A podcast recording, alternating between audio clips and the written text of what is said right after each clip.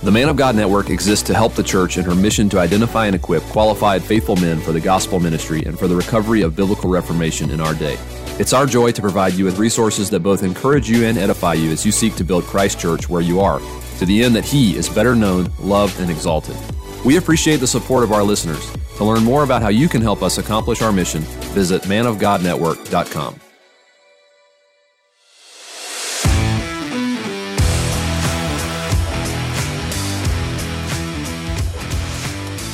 Covenant Podcast exists to equip listeners with theological content from a 1689 Baptist perspective.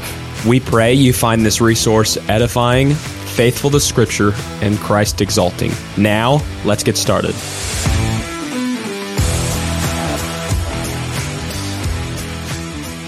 Welcome to the Covenant Podcast. The Covenant Podcast exists to equip listeners with theological content from a 1689 Baptist perspective. We're on the Man of God Network brought to you by Covenant Baptist Theological Seminary. And in this discussion, we have the opportunity to speak with Andre Gazal. So, welcome to the podcast, brother. Thank you very much. It's a pleasure to be here with you. And the topic of our conversation today is a book that uh, you have edited. The original author of the book is Thomas Patient. And uh, the title of the book is The Doctrine of Baptism. So that's the title of our episode today. Uh, the Doctrine of Baptism by Thomas Patient with Andre Gazal. But, uh, brother, before we begin to talk about this book that you have edited, uh, again, welcome to the show. We're glad to have you and uh, glad to have this conversation on this particular Baptist with you. But since you are a uh, first time guest to our show, can you tell our audience just a little bit about yourself? Well, let's see. Uh, very well, very briefly, I uh, hold degrees from Asbury College, an undergraduate degree in history, uh, a master's uh, degree with a concentration in historical theology from Reformed Theological Seminary, and a PhD in historical theology from uh, Trinity Evangelical Divinity School in uh, Deerfield, Illinois. in most of my uh, most of my ministry has been in an educational context. I taught uh, in a I taught in a Christian school, specifically high school, where I taught history for about uh, nine years, uh, and then after that, I then worked on my doctorate, and then um, I was involved uh, in teaching and administrating at a Bible college in the North Pacific. Uh, then that was followed by uh, teaching in the graduate school of um, in the areas of theology, mainly historical and systematic theology at uh, Northland International University in Dunbar, Wisconsin. And uh, and three years ago, I accepted the call to come here to Montana Bible College, where I serve as a vice president of academic affairs and a professor of church history. Excellent. Well, I've always wanted to go to Montana. I bet the uh, the weather is great around this time of year. I'm in Southeast Texas, where it's uh, triple digit heat index on a on a daily basis from about mid May till about mid um, September, late September. So, Andre, we're so delighted to have you. Appreciate the um, insight as to what the Lord has done in and through you academically and in your ministry endeavors. Now that we're gonna transition into our discussion on our, our book of uh, to- our topic of discussion today with regarding your book. Um, I just want to let you know personally, I've really enjoyed reading it. It has begun to make some significant traction in the social media world amongst the particular Baptist crowd. And I think to our listeners who are not familiar with this book, they would do well to check it out. And, mm. um, and they, they would be tremendously blessed by recovering um, this great work from church history. I was wondering, Andre, though, um, just to kind of get our conversation started on this direction. Sure. Would you be willing to share a little bit about what goes into the republication process uh, w- regarding a book of this nature? Um, maybe a little bit about your experience with H&E Publishing and uh, just in general what it looks like to edit a work that was originally written over 300 years ago. Hmm. That's a great question. Uh, Dewey. Thanks very much. Um, well,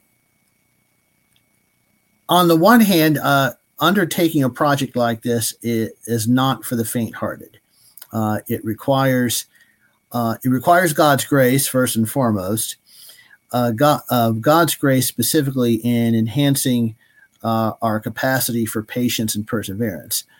Um, but in that respect, the editing process involves, first of all, uh, making one's way through um, a uh, you know a 17th century work that was uh, that would have been printed in this case uh, in 1654 um, and in any work written during this period um, you're having to deal with a number of issues. Uh, for one thing you have to deal with some of the idiosyncrasies of printing uh, sometimes 17th uh, century printing is a pretty hit and miss so sometimes you have to be aware for little little details such as a um, discrepancy discrepancies in punctuation. Sometimes um, maybe the printer didn't quite get a word uh, completely right. Um, so there are those kinds of there are those kinds of little idiosyncrasies you have to deal with. Uh, sometimes uh, sort of uh, archaic vocabulary, and so the first thing I would the first thing I would uh, begin with here is well, how do you access a work like this in the first place? Uh, do you go? I mean, it used to be years ago. If you had to do, if you're going to do something like this, you would travel. In this case, uh, to the UK. Uh, you'd get various permissions to access various rare book rooms, and there you'd have to really economize your time carefully to um, you know, to make your way through this kind of uh, through this kind of a work.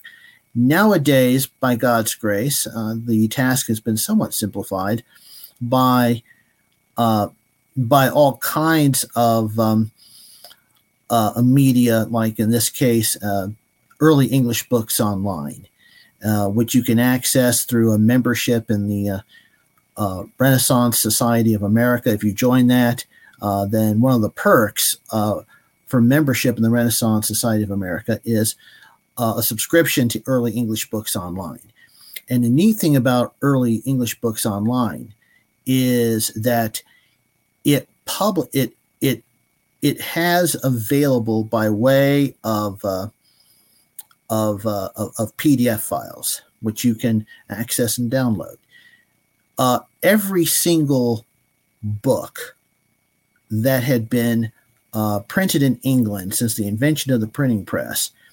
Uh, from that, you know, from that time in the 15th century or so to about oh to about the 18th century, and then there's a whole other then there's a whole other series um, after that. But as far as early English books online is concerned, uh, that you have this veritable treasure trove of all these di- of all these different uh, printed works, which you can access, and that is how I was able initially to access uh, this work by patient. So you have the work you have so you have the actual uh, 17th century text, and then what you and so there so you have to do two things.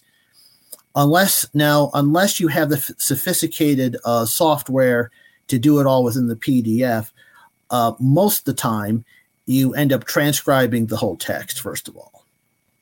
On in my case, I transcribed it on a uh, word for word on a Word document. Uh, and in so doing, you have to do, you're trying to do a couple things because what what you're wanting to do here is you're wanting to you're doing this for a certain audience you're doing this for a you know for a general audience for a general audience in this case who are who are members of who are members of baptist churches who may be wanting to uh, inquire further into various aspects of Baptist heritage. And therefore, you want to make, you're trying to, re, you're trying to um, revive uh, awareness of this text. And in order to do that, you want, you want to make the text as accessible to that audience as possible. And at the same time, you want to retain the original of that text as much as possible. Now, and and there's a balancing act in that regard. Uh, for one thing, you modernize you you modernize the spelling. The 17th uh, uh, in the 17th century, the um, rules for spelling and grammar were not necessarily uniform. So, therefore, what we need to do is we need to uh, conform the, some of the odd 17th century spelling to uh, present day uh, conventions in English. Uh, another thing that one does is when you come across arch- certain archaic words, uh, depending on the archaic word, you try to do one of two things. Either you try in the text, either in the text, you you come up with a you come up with a modern equivalent, and and for me personally, that's the less desirable option because what you want to do is you want to retain as much of the original as possible. Alternatively, what you could do is, and this is what I did in this particular work most of the time, if there was an archaic word of some kind, then I just simply provide a definition of that in a footnote.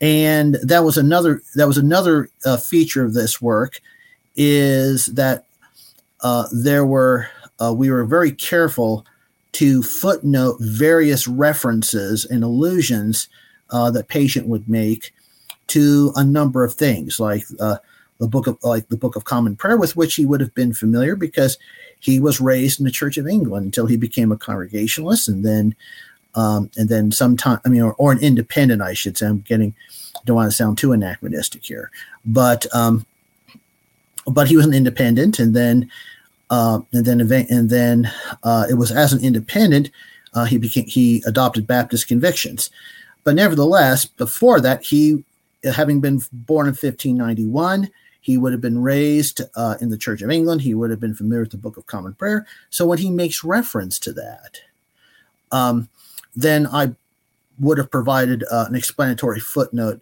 for some aspect of that, and also other such references that he would make. So that was so that was also an important thing that we tried to do, and we also tried to distinguish between um, various um, uh, marginal references he would make himself, like to a scripture passage or, or something like that, which we would then put in, which we would put in footnotes, and then we would just leave those in the footnotes as they are. And then if there was an additional comment on my part, uh, I would try to put, I would try to uh, insert those in brackets so the reader would be able to distinguish between uh, Patience's own uh, notes in this case and my own comments. So it, it is a pains it is a it, it's a it's a painstaking process and one that uh, requires dedication. I would say that uh, is also one that uh, requires a calling. You have to be called to do something like that, just given the uh, significant commitment that it requires.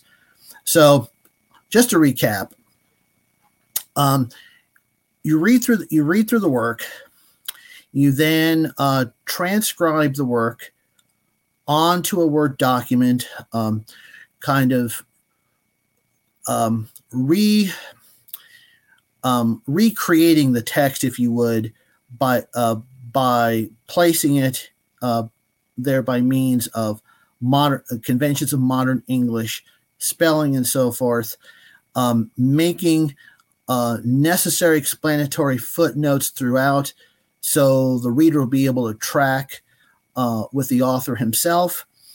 And then, uh, and then it's also very helpful to write an introduction to the author, his context, his background, uh, the work itself, the circumstances under which it was written, its main argument, and so forth, so that the reader is then able to situate the work in that author's particular context. The the the object here is is to bring the author himself from his world, in this case out of the 17th century, uh, to the early 22nd, to the early 21st century reader, and doing so in a way that his voice, his original voice, is maintained as much as possible, but at the same time, efforts are made to make that voice plain and accessible to the present day reader. Yeah, thank you. That was uh, really helpful Uh, I would imagine that some of our uh, listeners to our show uh, not only have an interest in the particular Baptists of the 17th century, or maybe even Thomas Patient in particular, but uh, are um, aspiring Baptist historians, or maybe would one day want to become a Baptist historian. So, uh, walking through uh, this re-editing process has been helpful for ways that p- potentially other listeners in the future could help recover some other Baptistic works. But uh, transitioning our uh, conversation a little bit and following up with something that you alluded to in your last answer, you did mention that you wrote an introduction, and one thing that we wanted to uh, know more about for this conversation was who was Thomas Patient. Um, we do think that maybe by giving a little bit of a biographical sketch, it might whet our listeners' appetite. excuse me to uh, to learn more about this work in particular and this mm. particular Baptist. So, can you uh, tell us who Thomas Patient was? Certainly, certainly. Well, Thomas Patient uh, was a was a prominent leader of the uh, Baptist movement in Ireland uh, during the period of uh, the um, uh, protectorship under Oliver Cromwell, during the period of the uh, of the Commonwealth following uh, the English Civil War. Um, and so that is, and so Patient was a um, was a was a prominent leader in establishing the the Baptist movement uh, there in Ireland during that period. Now, I alluded to something a little earlier about his life. Uh, he was born in he was born in Devonshire uh, to a uh, to a church to a Church of England family. Uh, by this time in 1591, uh, the majority of uh, of the English would have been um, would have been part of the Church of England. Uh, and as a matter of course, as with anybody who would have been raised in the Church of England at this time in the late 16th century, uh, he was you know he was baptized as an infant, and um, and so forth. Uh, we the interesting thing is um, we don't know a whole lot about his early life. Just about all that we have concerning his early life comes from uh, Patient's own introductory preface uh, to the uh, to the doctrine of baptism, where he get where he goes into something of a a biographical sketch about himself. So, from what we understand, he um, he went to um, he went to a Winchester College. He went to a Winchester College, which which in that context would have been um, equivalent to a secondary, what we would regard today as a secondary uh, school. We don't know. We don't know for sure whether he went to university or not. Uh, it seems that he might. It's is very likely that he might have, and if he did, it most likely would have been Cambridge. But we, but he doesn't tell us that. So as I said, there's there's uh, as far as his early life is concerned, there's a a lot more that we don't know than there is that we do know other than what he's related to us himself.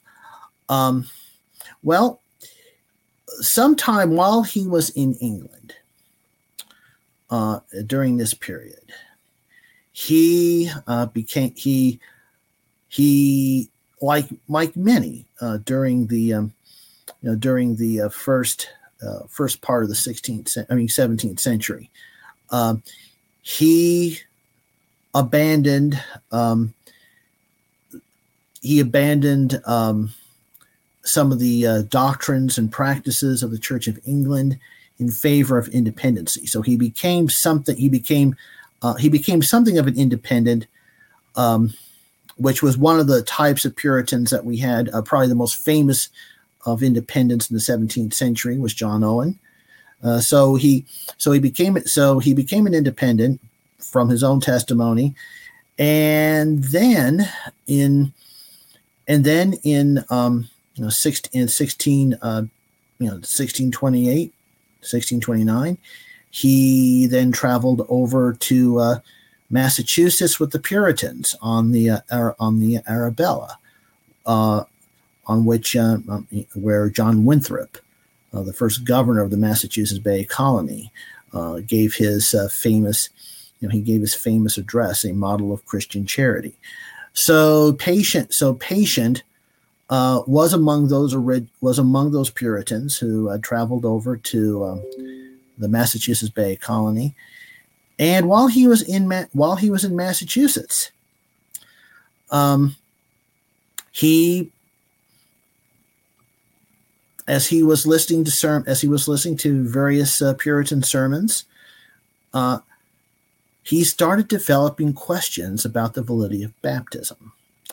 And by his own account, he read scripture very uh, closely and carefully. He he prayed, he meditated. By the way, he also goes through in, in his preface to the you know to the reader there in his doctrine of uh, baptism. He relates that he experienced something of an existential crisis, you know, of an existential spiritual crisis while dealing with this whole question of baptism.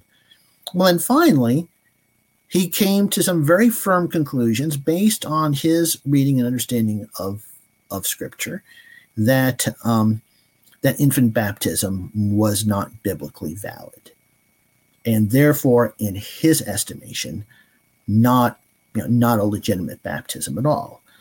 And now the problem with this is, I mean, there's there's one thing to uh, there's one thing to draw this kind of conclusion on your own. That it's another thing to um, uh, to uh, publicly advocate for that position, especially in a place like um, like Puritan Massachusetts. Uh, because and uh, without going into all the details of this, uh, in in, Pur- in in Puritan Massachusetts, in the Massachusetts Bay Colony, to question you know to question infant baptism as you know as certainly um, a more famous uh, uh, dissenter did there by the name of Roger Williams, um, as well as in, another one by the name of John Clark. Um, this was viewed as a threat to the society, and and one question, and this is a theory. This is a theory that I've had, and this is a theory that I have, uh, I've, um, I have advanced for, uh, for quite a long time, and that is that infant, and that is the the idea that ma- what we would call magisterial Protestants. All right, and by magisterial Protestants, I mean simply um, those, I mean, particularly those reformers, Luther, Calvin, etc., whose reform programs depend upon the sympathy and support of the magistrate. Um, all depended, all assumed the societal construct of Christendom.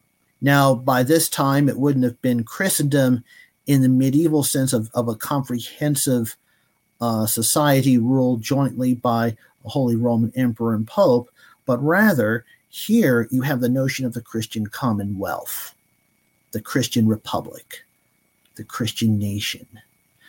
And still, infant baptism played a role in initiating somebody into the Christian society. So if you're so if you're baptized as an infant, all right, you're initiated into the church and subsequently into the Christian society. So, what made somebody like Patient potentially dangerous, as would have been the case with Roger Williams, as would have been the case with John Clark, is when in that context, given that whole paradigm of the Christian uh, Commonwealth, if you start to question infant baptism, which was the which was really the essential right the essential initiatory rite into the Christian society by way of the church, well, then you undermine the whole notion of the Christian state, therefore, the whole notion of a Christian society, therefore, uh, you're something of a subversive and and a, da- and a danger really to the well-being of society. So, uh, so patient, pro- so patient when he was when he was uh, you know arguing for this, um, found him. I mean, uh, would have been considered that kind of an individual. So to make to make a complicated a very complex story short, which uh, we go, which we uh, try to summarize in the uh, in the introduction of this work. Uh, patient then uh, eventually uh, leaves Massachusetts Bay. by his own account, he went to he went to he went to Virginia for a while, but then eventually he finds himself going back to England. Now, at the time that he returns to England, the you know the civil the the civil war was already taking place. Uh, Parliament had Parliament was uh, pretty was pretty much in charge of the country at this point, and it's in the midst of all this that uh, uh, that Oliver Cromwell, who was the commander of the New Model Army, uh, eventually beca- eventually becomes uh, the Lord you know, the Lord Protector, and so it's under his is really under his uh, tenure of uh, Lord of uh, Lord Protector that um, that patient um, that patient's work, uh, especially as a Baptist, really uh, starts to take shape. Now, before he now before he goes to now before he goes to Ireland, uh, he he first he met the uh, acquaintance of William Kiffin, and he had worked uh, very uh, closely and intimately with William Kiffin before this. Well, in the meantime, what's interesting about Cromwell's uh, protectorship, although even today in England, it's uh, it would still be regarded as somewhat controversial, and certainly the majority of um, English subjects would not necessarily be sympathetic uh, towards um, towards his Lord Protectorship. But one of the distinct features of uh, Cromwell's uh, policy was uh, his attitude towards religious toleration. And so it was during his uh, protectorship that, interestingly, the Baptists enjoyed the greatest degree of freedom they ever had. Uh, bef- I mean, up until that time, and certainly since uh, after the end of uh, Cromwell's uh, protectorship. But nevertheless, it was during his protectorship that the ba- that the that the Baptists enjoyed considerable uh, freedom to uh, to, pra- to to practice and to teach the faith as they understood it based on their reading of scripture. And so um, it's interesting in this regard that you know during the Civil War there were uh, there were quite a few Baptists who were uh, who were in the New Model Army, and interestingly, uh, Baptists had uh, had very close ties with the army under under Cromwell. So so eventually. Um, as a matter of course, again, to summarize a lot which gets pretty, uh, which can get pretty complex, uh, Parliament is interested in the further reform of the church in Ireland. Now, under you know under Elizabeth and the early Stuarts, uh, there was an attempt to fully establish the Church of England uh, there in Ireland, probably one of the most famous leaders of the Church of England uh, in in uh, in uh, Ireland uh, during the early 17th century was Archbishop Ussher, um, you know, the Archbishop of uh, Archbishop of Armagh. But nevertheless, it never took it, it it it never really took deep effect in the country. So, as a matter of uh, as a matter of policy, Parliament was very deeply interested in in an even in an in a in a robust evangelical presence. So they were so uh, as a matter of course they recruited a series of uh, of preachers to help to help establish that kind of a presence there in Ireland, regardless as to whether they were independents or Baptists. And it just so happened that Thomas Patient was one of these individuals. And so uh, and so in the oh so in the 16 so in the 1640s late 1640s uh, a patient goes to uh, goes to Ireland, uh, especially Dublin, and there he plays a very very significant role in helping to establish a a pretty solid Baptist community uh, there in there in Dublin, and as long and and as long as policy uh, was sympath- as long as policy was sympathetic towards um, you know, towards Baptists and other dissenters, uh, the the uh, the progress there would have been uh, would have increased. It would have been very successful, and the and it just so happened that when uh, Patient was doing his work there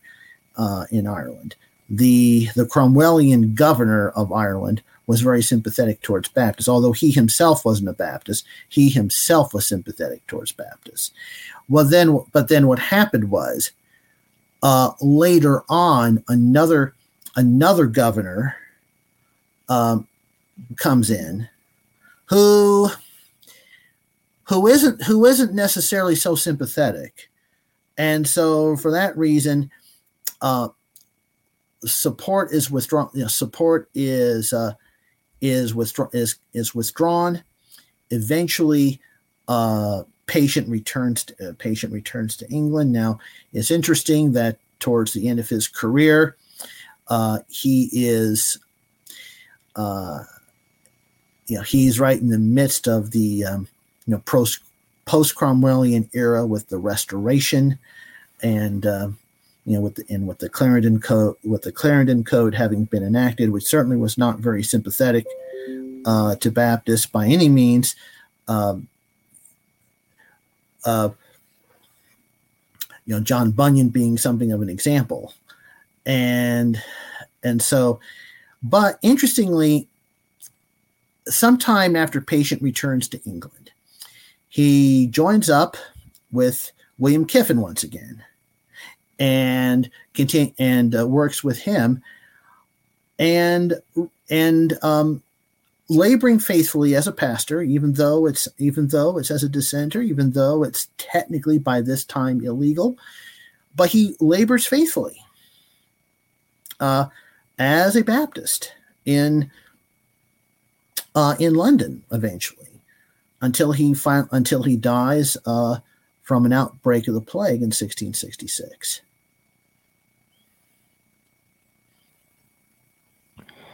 Well, thank you so much, Andre, for that thorough biographical sketch about the life and significance of Thomas Patient.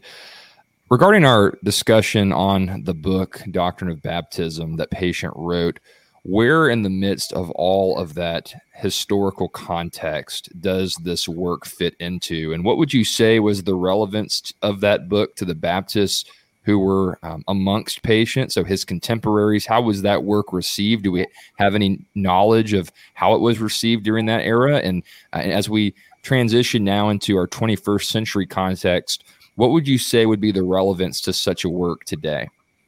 That's a great question, Dewey. Thank you. And uh, let me, um, well, let me back up a little bit. I forgot to mention in in our survey uh, a rather a, a very significant uh, aspect of a patient's career, and that is that he was a uh, he participated in the drafting of the first London Confession of 1644 uh, and was one of its signatories. So, so all that to say, he was a he was very much engaged in matters of doctrine, in matters of uh, clarifying doctrine. So, where does so where does the doctrine of baptism come in? Well, um, it was published in 1654. Uh, he he most likely he most likely wrote this uh, after after he was in Ireland, and the purpose I would say the purpose I would say would be at least twofold. One it's to it was obviously it was to give it was to give Baptists you know, and what and, and those whom we would call particular Baptists in this case. It was to give Baptists a thorough biblical and theological grounding for the doctrine of credo baptism or believer's baptism. That was the first thing. Secondly, it was to vindicate, I would say, it was to vindicate the, ba- the Baptists, and in this case, a particular Baptist, as not just simply being reformed, but probably the most consistently reformed of other of others who were of others who certainly would have uh, who would have self-identified as uh, as being reformed, and so I would say so. I would say those were the those were the main those were the main purposes because we have to remember, even though the church, even though what the Church of England was, uh, you know, during Cromwell's uh, protectorate was was outlawed in a sense. Yet there were still not just you know not just those who are part of the uh, Church of England as a, as what we would call Episcopalians, uh, but there were also Presbyterians and there were Independents. We have to remember who strong who strongly uh, advocated for um, you know for infant for infant baptism as really a sine qua non uh, for the under uh, of Reformed theology, and especially with respect to the doctrine of the covenant of grace, which really hermeneutically undergirds uh, Reformed theology. And so, uh, what uh, it, it, becomes very apparent when you when you read through this work, Patient's concern as somebody who's reformed, as somebody who's a reformed pastor, is trying to establish the Baptist position as being the most consistently reformed as a result of what he would consider to be a much better reading and apprehension of uh, of covenant theology, specifically with reference, obviously, to the covenant of grace. Yeah, it's really helpful as well as we have uh, considered a biographical sketch of Thomas Patient. We've talked about the significance of this work and uh, um, the various doctrines associated with the doctrine of baptism and understanding what we think uh, biblical baptism is. But uh, one thing that we're also especially interested to hear about from you is uh, the passion that you have for recovering Baptist history. I think you already alluded to that, especially in your uh, introduction of the editing process of this book. You mentioned uh, how you desired to bring Thomas Patient and as much as you can his voice into our day. Um, do you have any tips or advice for recovering Baptistic works, or tips about being a well well informed church historian, or do you have any other further uh, encouragements or thoughts about ways that we should recover Thomas Patient specifically? Uh, feel free to take this question or this answer to the, these questions wherever you want. Oh, sure. Thank you. Thank you, Austin. I appreciate it. Well, certainly. I think for one, I think, I think to begin with, uh, if we're reco- when we're trying to recover, in this case, something like substantial, uh, theologically uh, rich uh, Baptistic works, I think we have to ask the question: What's the intent? What's the intention? Because the intention is going to determine which among all these different works we choose to um, recover as a matter as just as a matter of what we may call ressourcement. Uh, so I think that so I and I and and I say this because I think it's important to distinguish between something strategic and intentional in this regard uh, from that of somebody just simply being a mere uh, antiquarian. So uh, and uh, by antiquarian I mean somebody who's just somebody who's interested in just um, recovering older works for the sake of you know, just for just for the sake of recovering older works, you know, driven by is by a mere antiquarian interest. Um, it needs to be it needs to be it needs to be intent it needs to be intentional. So, and that is and that comes down and it comes down to it comes down to why. So, in this particular case, let me and again i'm not going uh, this is not the place to go into all the details and, um, and some of the contentious issues facing uh, that many Baptist that many Baptists face in uh, in in their various circles, like in the Southern Baptist Convention and all the various uh, controversies of late that have been raging there. But for one thing, I think there is, and I've, I've and I've and I've kind of and I've gained and I've and I've gathered this just from talking to pastors uh, pastors who are of you know Baptist pastors who are, are of Reformed conviction, and that is that I think there's a crisis in Baptist identity right now.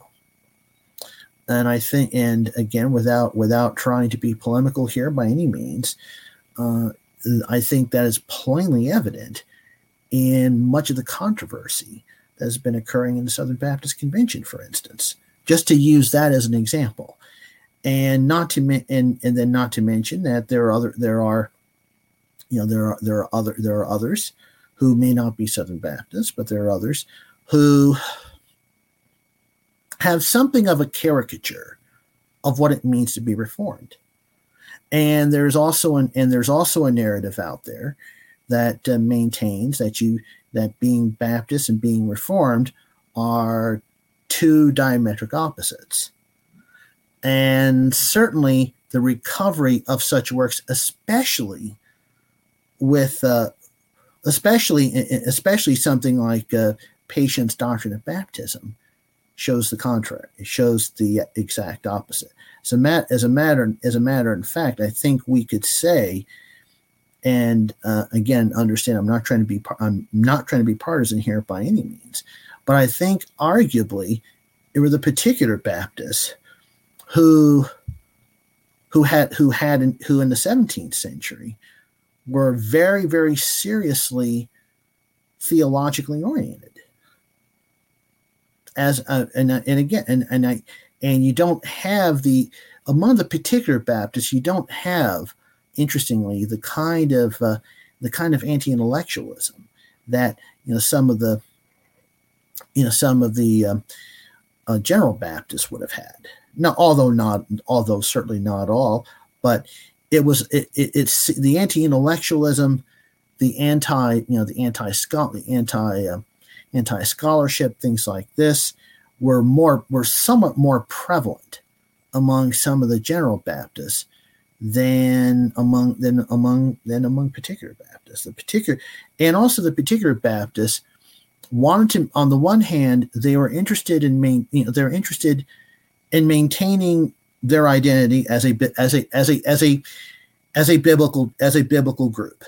All right, that's the first thing they're interested in doing. But at the same time, there and again, this is where historical context becomes very relevant, and that is they want to make it very clear they're not Anabaptists. They're not out to they're you know they're they're not they're not out they're not out to uh, they're not out to uh, under they're not out to undermine society and all of this. I mean, that's the very thing they're trying to the very thing they're trying to say otherwise. So, so I so coming back to our question here, I would say, um, I would say that in recovering these kinds of Baptistic works, I think there has to be there has to be some kind of an there has to be an intention behind it. And I would summarize everything that I've said at this point by saying the intention behind it has to be to edify the church. End of story in that regard. Um, now, what it so that would be the first that would be the first piece of advice that I would give, broadly speaking. Um, and then second, and then the second piece of advice I would give is that that anyone who would think of undertaking such a task has to be patient, has to be patient, no pun intended. uh, has to be uh, you know they they have to appreciate that uh, it is painstaking, tedious, and careful work. It's great work. It's rewarding work. And I think is a valuable work for the church. But again, it's something that one it's something that one has to it's one whose uh, complexity one has to appreciate.